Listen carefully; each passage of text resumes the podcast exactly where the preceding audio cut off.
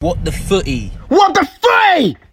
What the footy? What the footy? Hi there, it's Paul, and you're listening to What the Footie, the podcast that takes football fans behind the scenes. Here is what I have lined up for you to. I think he's one of the best in the country, in fact, if not Europe, because he's uh, he works with, as you say, gets the best out of the players. And I think that's as a manager.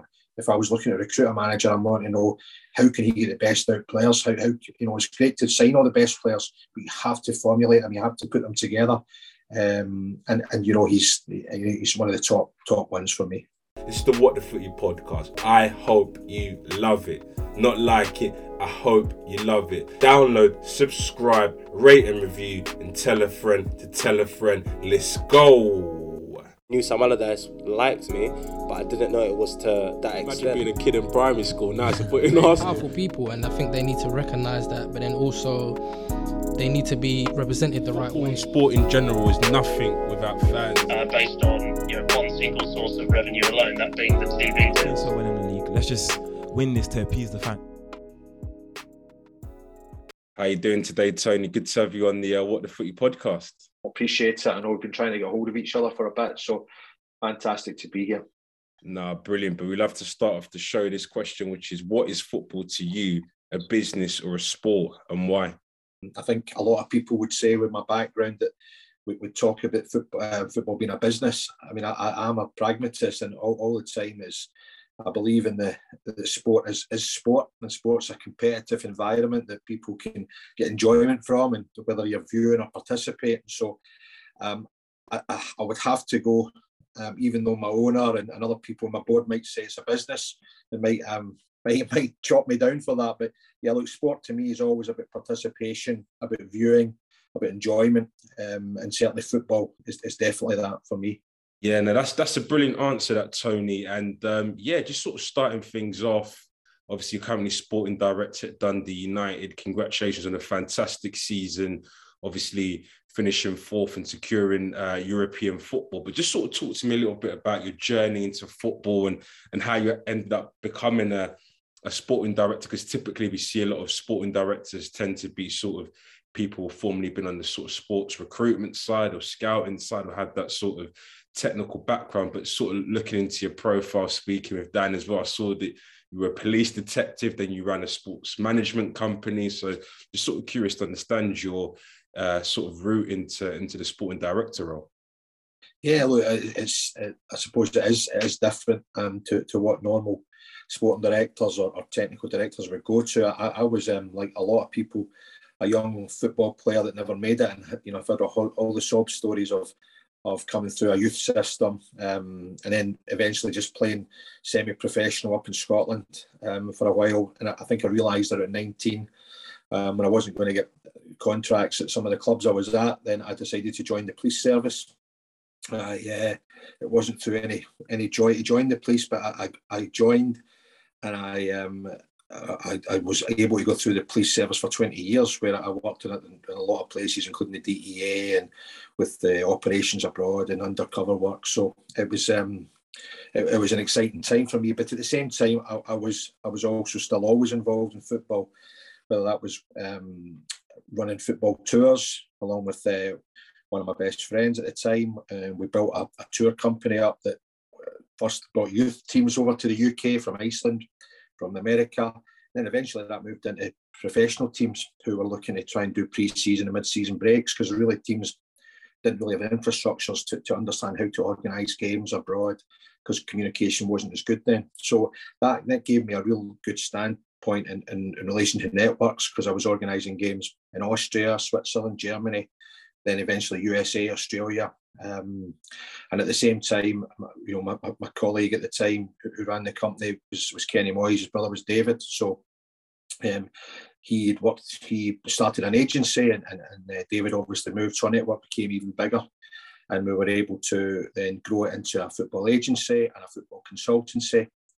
And then during that time, I, I was I was constantly away every, every summer, Paul, um, dealing with working with some of the top managers in the world. I was I was organising a tour, I was organising their games, I was spending time with them, watching them coach, listening to how they worked, creating relationships with Steve McClaren, Billy Davies, um, Alan Irvine. I mean, the, the list is endless. It, it, sounds like Martin O'Neill. There was so many of them.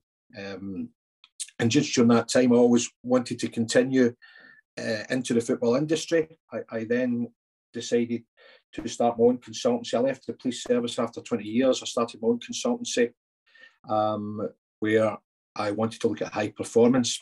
I've been away with all these teams and watching coaches work and watching how um, all the attributes of high performance were being utilised. I felt it was something I really enjoyed. Um, so I did my masters at uh, Manchester Metropolitan University. My consultancy then grew with a number of consultants that wanted to come on board, and we started to do diagnostic work on football clubs. So I worked with clubs in France and in Spain, um, some clubs in the UK, and, and, and as, as that grew, um, certainly clubs that were, were not getting into high performance or low league positions, I would come in, do a diagnostic review, um, bring in specialists that were experienced, and then we we commit reports. Thereafter, obviously, owners who, who saw the, the, the, the, work we were doing then asked if, if we knew how to create investment for clubs. So then I suddenly became a guy that was able to try and formulate investment from the US, from the Middle East, to try and come into football clubs. And we were successful in a number of, of uh, brokerage deals for, for clubs um, because the, the owners who were selling clubs first they didn't know what they were they were selling. They would throw a price at it, and the price for a football club is is is very subjective because you can talk about the bricks and the mortar, the stadium, the history, but you know you can't really value the players. So we, we created a, an algorithm utilising some of the the, the, the, best scouts in the world, the best sporting directors, and we looked at how to how to create a valuation of players. Which listen is again is subjective, but it was able to to give a, a seller of a club uh, an ability to show what his potential was.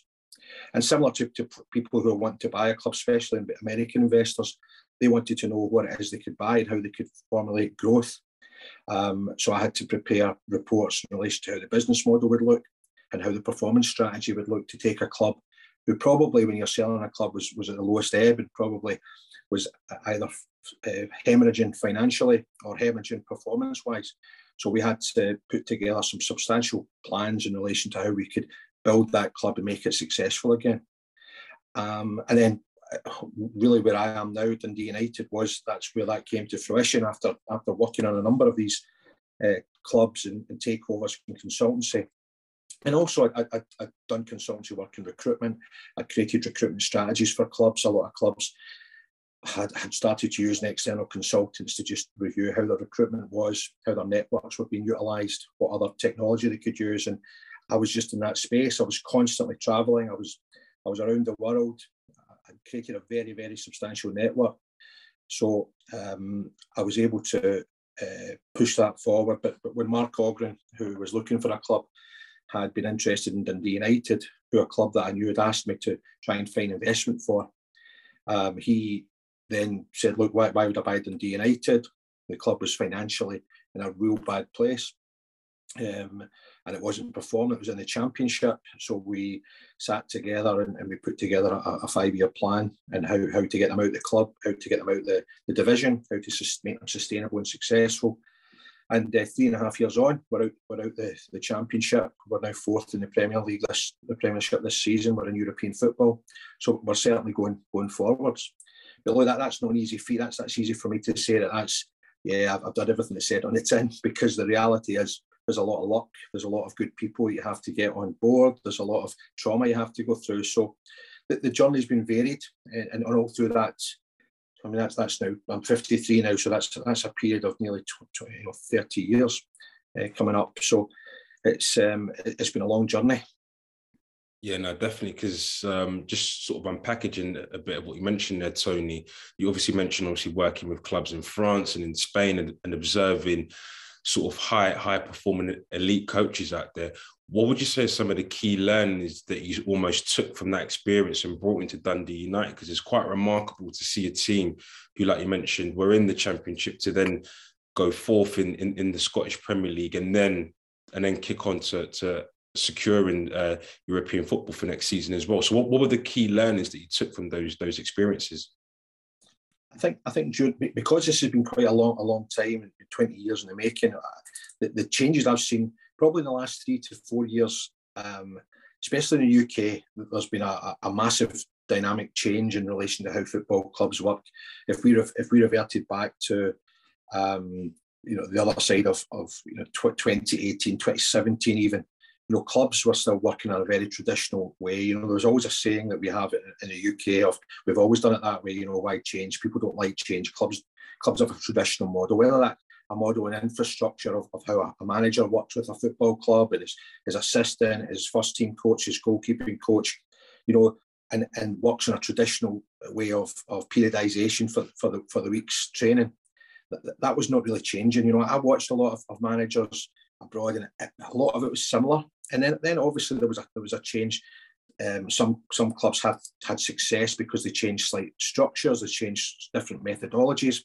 So for me, it was now looking at football as, as, a, as a an industry now that's almost got on the same bandwagon as as uh, uh, other technology firms because because now we're, we're in a you know where everyone's looking for competitive margins, small margins to get better whether that's in recruitment, whether that's in, in, in performance, whether that's in, in, in uh, medical and, and rehabilitation of, of, players. So that's the biggest thing I've seen change. And, and I think now, to be honest with you, I think we're moving so fast, it's very, very difficult for football people within football to, to stand still. I think with social media, with the way players are moving very quickly, with the way agents have, have become even more prominent in the game, it's I think that's there's a positive to that that, that, that, that football's changing, but there's also a negative because you know the one thing we do know in football is fans are constant. They ain't changing. Certainly in this country, you know, if you're in the US in a sports franchise, you might change your your team.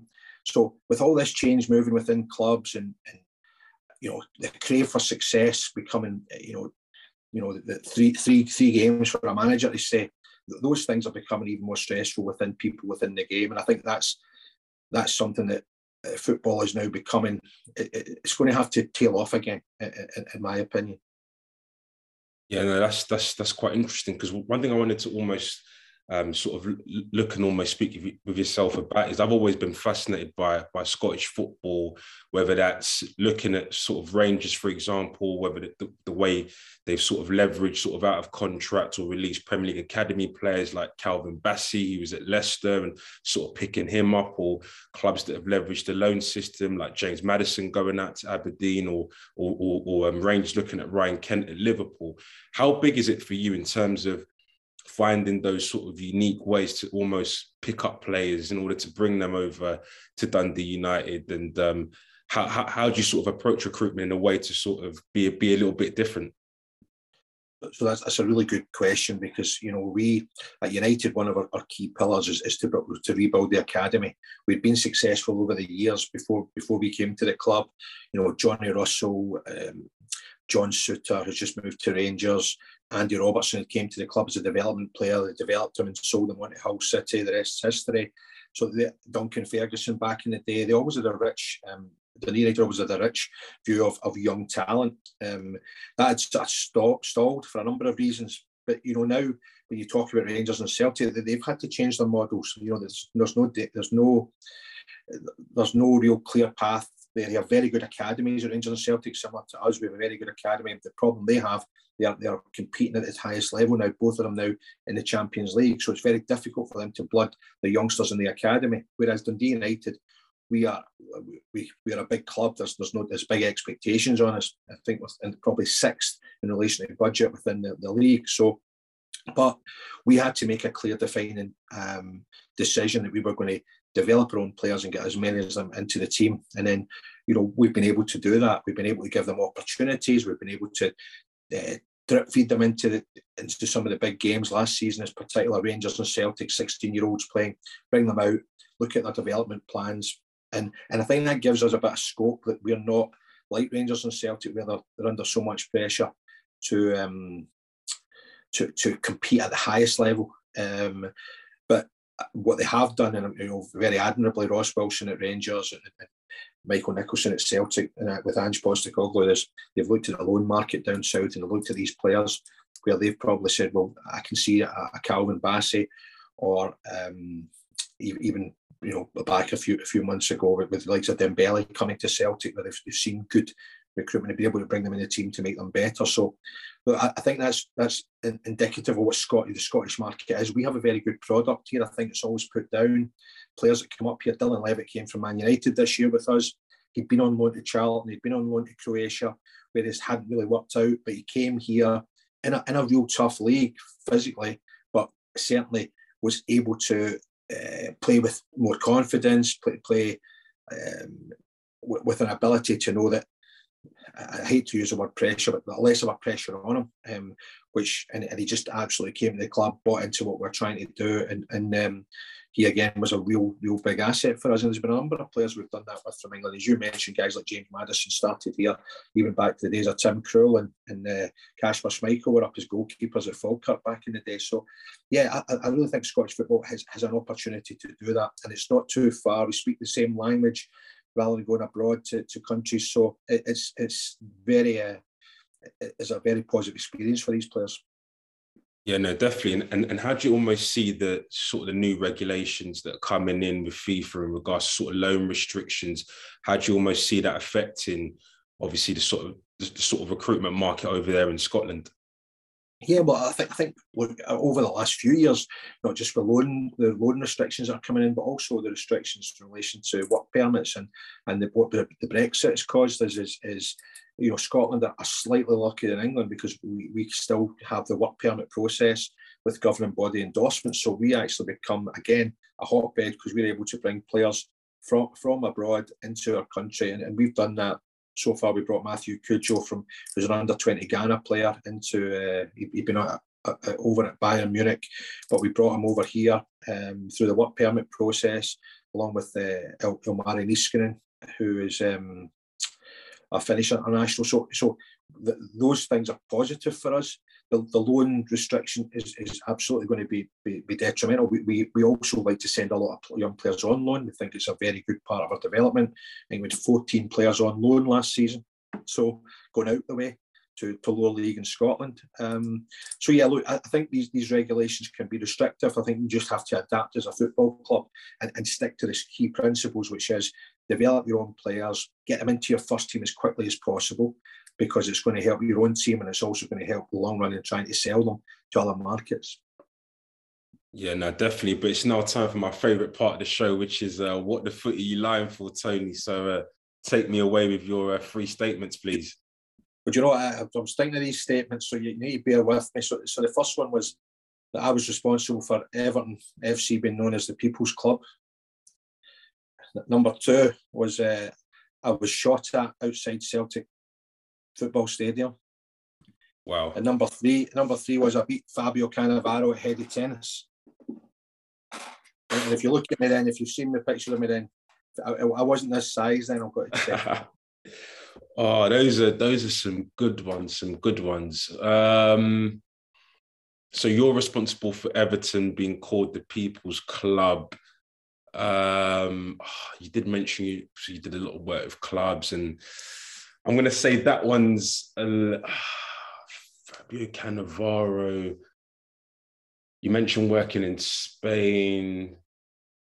I don't know. Uh, do you know what is? I think it's one of those stories that you, you might tell at a dinner party. So I'm going to go with the Cannavaro one being true. I'm going to go with the middle one. That was being shot at Celtic Park. Obviously, you're a police detective. I'm gonna go. I'm gonna go with that one is as true, and I'm gonna go with the first one as a lie. But we'll we'll find that towards the end. But um, just sort of carrying on in, in, into into sort of part two, Tony. Obviously, with with success as you guys have sort of achieved, comes a lot of obviously uh, people out there and, and other sort of teams trying to obviously court players and sort of have a look at your players as well. What's the sort of communication with the fans and the overall sort of strategy in terms of sort of dealing with that? Are you going for that sort of player trading model where you're you're happy and okay to sort of give these players a platform, improve them, and and and sort of have a win-win situation whereby at the end of it you can can sort of sell on sell on players and sort of reap, reap the rewards of that, reinvest into the playing squad, and build a sustainable football club like a lot of clubs over here in the over here in England have been able to do too. Yeah, I, I think I think now in, in, the way life is, I think everyone likes a plan, and, and if you're a young football player, even at 13, 14 years old, you know, your, your parents want to know your plan. As, soon as you hit 16, you have an agent, they want to know the plan. Um, as you, you rightly mentioned, the fans have got a big stakeholders in this, and they want to know the plan. In fact, you know, prior to us coming to Dundee United, it was famous that they, they sold Stuart Armstrong, Gary Mackay-Steven, and Nadir Ciftci to, to Celtic on the eve of uh, a semi-final, I think it was against Celtic, Scottish Cup semi-final. Um, and the, you know the fans were, were up in arms because they sold the best players to the team that were going to play. And, and I think that's something we have to also be considerate of because it doesn't matter what your model is. We can't be detrimental to the football club. That that's that's our key attribute. No matter how much money there's there's potential there, but I, I think now with with regards to a plan, certainly what what my experience tells us is that as, as soon as a player is going to sign for our club, we need to outline what our pathway plan is, is going to be for that player. And you know how do we see him within his two or three year contract being developed? How do we see him playing in the first team? And, and it's always difficult because no player's got a god-given right to, to go and, and, play games. But i think what we can do is we can provide them with what where we see him that player how we're going to drip feed him in drip feed him out put him on loan.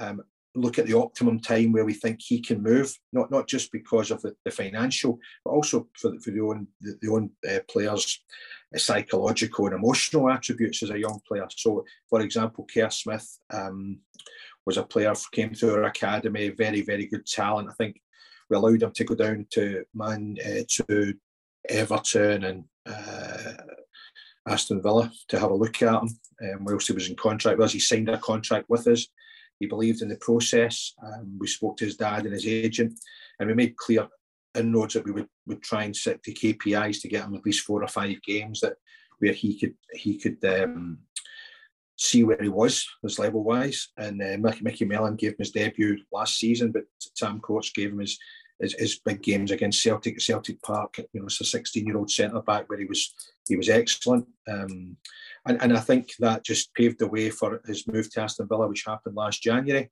Um, where all parties, you know, from the fans had seen the player. It was clear that the player was going to have a different uh, pathway than through Dundee United's first team, which is okay because some players will, will be fast tracked. Um, but we also knew as a club we were not being detrimental because we had young players like Lewis Neilson, Ross Graham, who's come into the team now and done exactly the same thing, slightly older.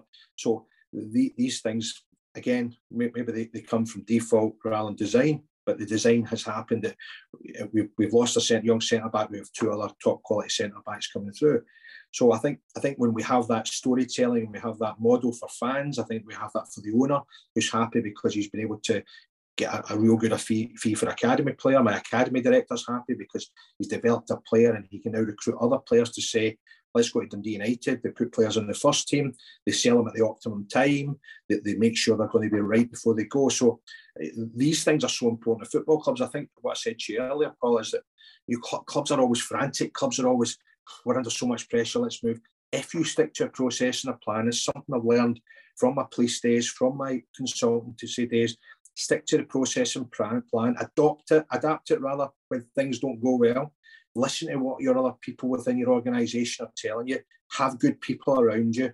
And, and I think that's a real key to success. And, and football has been hard to do that because, as you know, um, you know, managers get sacked very quickly. And, you know, they take all the coaching staff with you. And part of the sport director's role for me is, is to try and negate that and trying to keep these long-term strategies in place.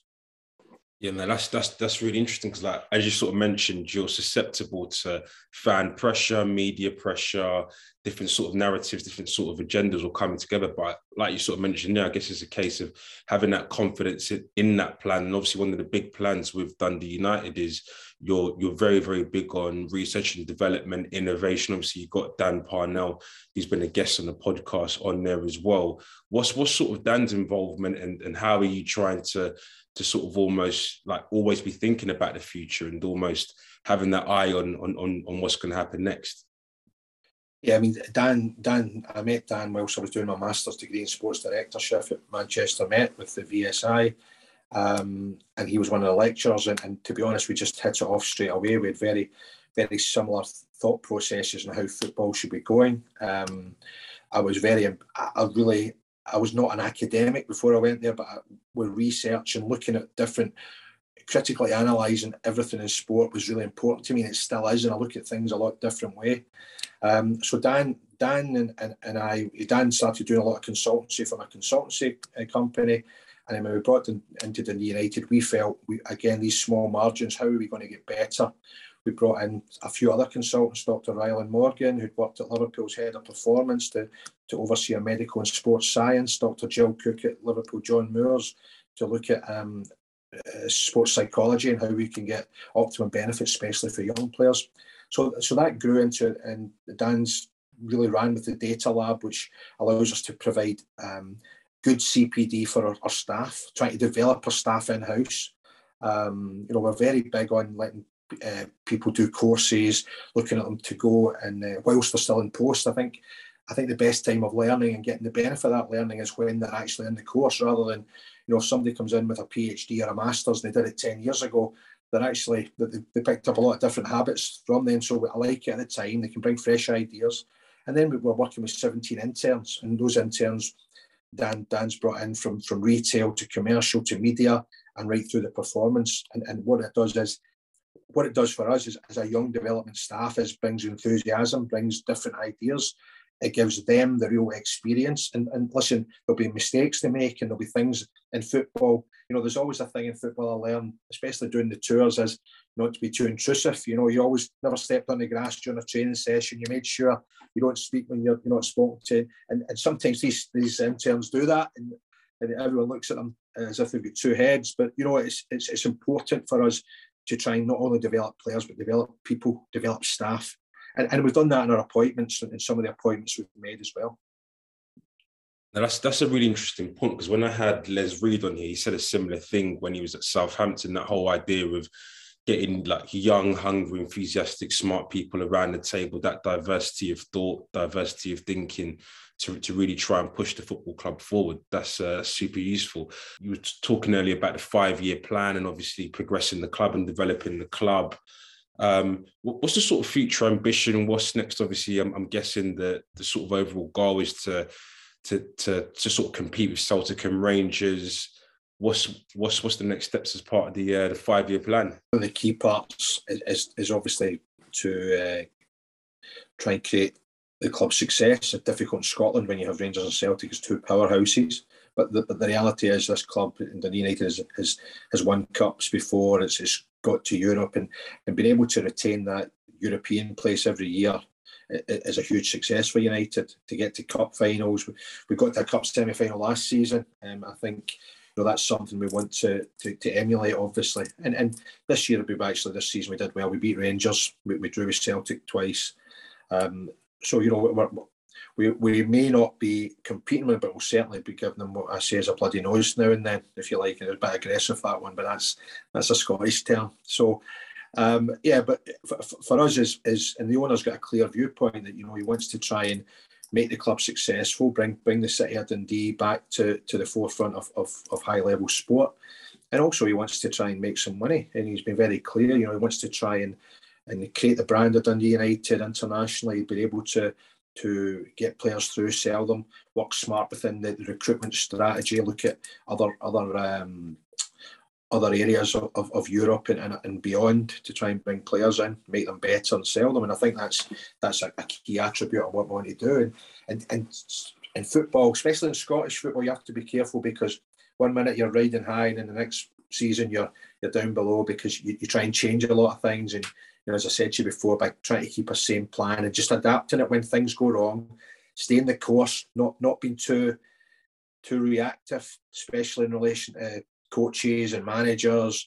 You know, let's look at you know, one, of the big things and mantras I have that is, you know, if if we are underperforming, let's see how we can support it, not how we can cut it out. No, that's that's really useful. Uh, but it's now time to reveal your answers to uh, to what the foot are you lying for? The moment of truth, Tony. Listen, you, you were almost. I think you're on track with with some of your answers there. To be fair, so I, I can go through them if you want. Oh yes, please, yes, please, yeah. So, so, so yeah, so been responsible for Everton FC. It's, it's, it's, a slight exaggeration, but on the day that David um, Moyes was, was becoming Everton manager, myself and his brother Kenny had picked him up at his house in Preston and, and drove him the through the streets of Liverpool to go and do the press conference and the signing. And it was at that time that we were discussing it. He, he saw everyone with Everton strips on around the area coming in. He tells the story a lot. And he says, you know, it looks as if this is the, the club, the people's club. And I said, you know, whether I, I did say maybe I'm, I'm a bit, uh, added a bit of a poetic license to say, yeah, I, I named it, but to be fair, David was very clever with that, and, and, and he was right because it was a it was used by the club and still is to this day. Yeah, no, definitely. And what do you sort of make of what, what sort of David's been doing at West Ham? And uh, obviously, I think a fantastic job. Um, if you sort of look at how much the sort of their budget is in, in, comparison to some of the other clubs being able to, to obviously get get Europa League football last season, this season, getting into the Europa Conference. What's your sort of thoughts on on how he's sort of been progressing there? Well, I, I was, uh, as I say myself, and as, David's brother Kenneth, we, we grew up together, we were at school together. David was a few years ahead of us. Um, and I can tell you, you know, from day one, he, has been such an intense individual on football that it was always going to be the part he was going to be successful. I think, I think anybody that's got resilience to, cut, you know, he did a great, great work he did at Preston and Everton, and then obviously Man United, everyone knows. But I think if you really reflect on that, I think it was very difficult for him and other top managers to go, to into the club. Um, he also then made other decisions that he wanted to do. But now at Everton, at West Ham, he's, he's, he's been fantastic. I think what you get with David is he's the same now as he was as a, as a young coach. He's intense. He wants his best for the players. I've been lucky to be away with him in a number of countries in pre-season, watching him work. He is uh, he's, he's a very very you know I think he's one of the best in the country. In fact, if not Europe, because he's uh, he works with as you say gets the best out of the players, and I think that's as a manager if I was looking to recruit a manager, I'm wanting to know how can he get the best out of players? How, how you know it's great to sign all the best players, but you have to formulate them, you have to put them together. Um, and and you know he's he's one of the top top ones for me. Yeah, I, I know a lot of West Ham fans being being an East London boy, and uh, they're uh, they're very very happy with him. But um, but yeah, your uh, your other answers. So, so the one at the shot outside Celtic Park was was an easy one for you because yeah, back in the early nineties when I was in the drug squad, we had uh, we'd been following a, a, a major criminal and, and we decided to to uh, stop the car in a hard stop in plain clothes outside Celtic Park and he decided to discharge a firearm through the window, which was a bit scary at the time. Although at the time you don't think these things and um, you know, again, another poetic license. I, I, tell the story to my kids that it just grazed my temple, you know, and I was able to. But the reality was, through fear, you end up uh, you end up arresting him. But yeah, that was, and it just so happened it was outside Celtic Park, and then now, you know, I walk through the same same area now, going to games, and and think, you know, down there that could have been my, you know, it could have been a different story. Yeah. Uh, and, and, then thirdly, the, the Cannavaro story. So um, again, you know, again, a bit of poetic license. I, I we took, uh, I did a lot of consultancy for Al Ahli when and Fabio was a player, then a coach there with Roy Aitken, who was a friend of mine, who's a sporting director. We went to Australia for three weeks, spent a lot of time with Fabio and, and a lot of the coaching staff there. Um, and we used to play head tennis at it. And, and uh, I think there was a, du- a, dubious part of that when we were playing. He, he felt that he didn't win because he's, only won the World Cup in, uh, in, in La Liga. So um, when, when a fat guy like me decided to get a point off, and I think it was a header, and he was Dubai about the line. So that one, yeah, that was that was, was true as well.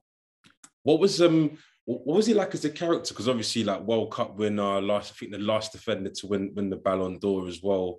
Just just sort of talk to me about what what he was sort of like as a person. So, so he, he was coming to the end of his playing career and ended it in the Middle East with Al Ahli, and, and then he was moving to really to, to go into the coaching at that time. Um, but what I will say about, you know, you, I think there's there's times in, in, with players, especially when I meet players, you can there's an aura of it, and I still get excited about meeting certain certain of my heroes. Um, he was an absolute hero when I watched him play. And funnily enough, just when we flew back from Australia to the Middle East, Al Ahli played um, Diego Maradona's team uh, in a game, and I was in Roy Aitken's office, who's the sporting director for Al Ahli, and Fabio was in having a coffee, and who walked in with Diego Maradona. And it's one of these surreal moments you're sitting with two World Cup captains sitting across at you, and Roy Aitken, who was captain of Scotland. And I'm sitting in there saying, I shouldn't really be here, you know. Um, but yeah, look, Fabio, top, top player. He's had an opportunity to do management. Even in Australia, it was, it was because there was a big Italian uh, community in Perth. It was unbelievable when he was walking down the street. I mean, people were asking him to kiss his ba- their babies and things, you know. So top top player and um, as I said, I, I know he's, he's trying to forge his, his career in, in coaching. Yeah, no, definitely. And uh, yes, now time for the last question, which is the what the footie question, which is what the footie needs to change or happen within your space. Uh, uh, well, that that was a it's a good question that, and I think I, th- I, think I've listened to a few of your podcasts, Paul, which I'm, I'm, really impressed with some of the stuff on investments. And Laurie Pinto was talking about investment of, of, of, of, players. I, th- I think what we have, we do see now is this, this what your original question was, that the, the, the, how business is now coming through into sport. We have a lot of American investors now wanting to look at to buy a franchise, if you like. And then when you're a when you're a franchise owner and you bought Liverpool, you know some people would say the Fenway Sports Group what, what they come in, but they've been so successful, and you're saying that's that's a real positive. Some other certainly Premier League clubs might look at American owners and say it's not been successful. Um, so, so I think I think for me is that the, the movement forward in technology, the movement forward in, in American owners, is is probably the change that most fans don't want in the game. They want to hold on to traditional. They want to hold on to the traditional ways, and we saw that with the emergence of a potential Super League. Fans were up in arms, and I think the key part of that is the fans are always going to run the game here. I think no matter how much people come with money, no matter how much, it's always going to come down to the fans. And I think for me, if, if we can keep, that, keep it fan related, keep it cost effective, keep it an entertainment that's not going to get sterile, um, people are still going to come and young people are going to come and watch the game because there's so much, so many different um, other things for them to do. I think it's really important as, as, as custodians and people who are working the game and include yourself on this on podcast. We really need to, to to continue to try and keep the sport of football going and and, and uh, because you, you see some of the games now that you, you, still get excited when Benzema scores a last minute goal. You still get, you know, when, when the, the, league's going to the wire and the, the Premier League, you know. So I, I, just don't want that to become so sterile that we're, we're oversaturated and, and, we lose focus of it. Yeah, no, definitely. No, definitely. I, I, definitely couldn't agree more. I feel like as football fans, we're we're so nostalgic and we and we just like the purity of our game. And obviously, it's become more of a business over the last sort of 10, 15 years, and we've we've all benefited from that. Whether that's players, whether that's us as fans, whether all the success that the different owners have brought in into our game, the players they've brought in as well. So yeah, but just I think that's, that's interesting just just on that because you know I think I, I, I see fans now and, and now their sons or their grandsons or their granddaughters or their you know they all they pass it down from generation to generation. There's not many things. Somebody once told me when we came into Dundee United, one of the fans said to the American owner, and I was there, he said, you know, if, if my pub shuts down, I can go to another pub, or if my, my, my shop, one of the local shops shuts down, I can go and shop elsewhere. My football club shuts down, I can't go anywhere else. And I think that's that's a real it was a real eye opener to my American investor and, and Mark Ogren. And he thought, you know, I get it now. No, definitely, and and I think a lot of a lot of owners definitely definitely do get it, and I think it's just about. I think the most it's, it's sort of what you mentioned there. That whole point around communication, communication internally, communication externally, and I think through that fans, fans, fans are generally are happy. But Tony, sporting director at Dundee United, pleasure having you on the What the Footie podcast. Thank you for your insight and uh, congratulations on a fantastic season. And uh, hopefully you can go all the way in the, uh, the Conference League next season as well. Thanks, Paul. Appreciate it. Take care. What the footie? What the footie? What the footie? What the footie? knew Sam Allardyce liked me, but I didn't know it was to that Imagine extent. being a kid in primary school now it's a foot in Arsenal. Powerful people, and I think they need to recognise that. But then also, they need to be represented the right way. Sport in general is nothing without fans. Uh, based on you know one single source of revenue alone, that being the TV. So well in the league. Let's just win this to appease the fan.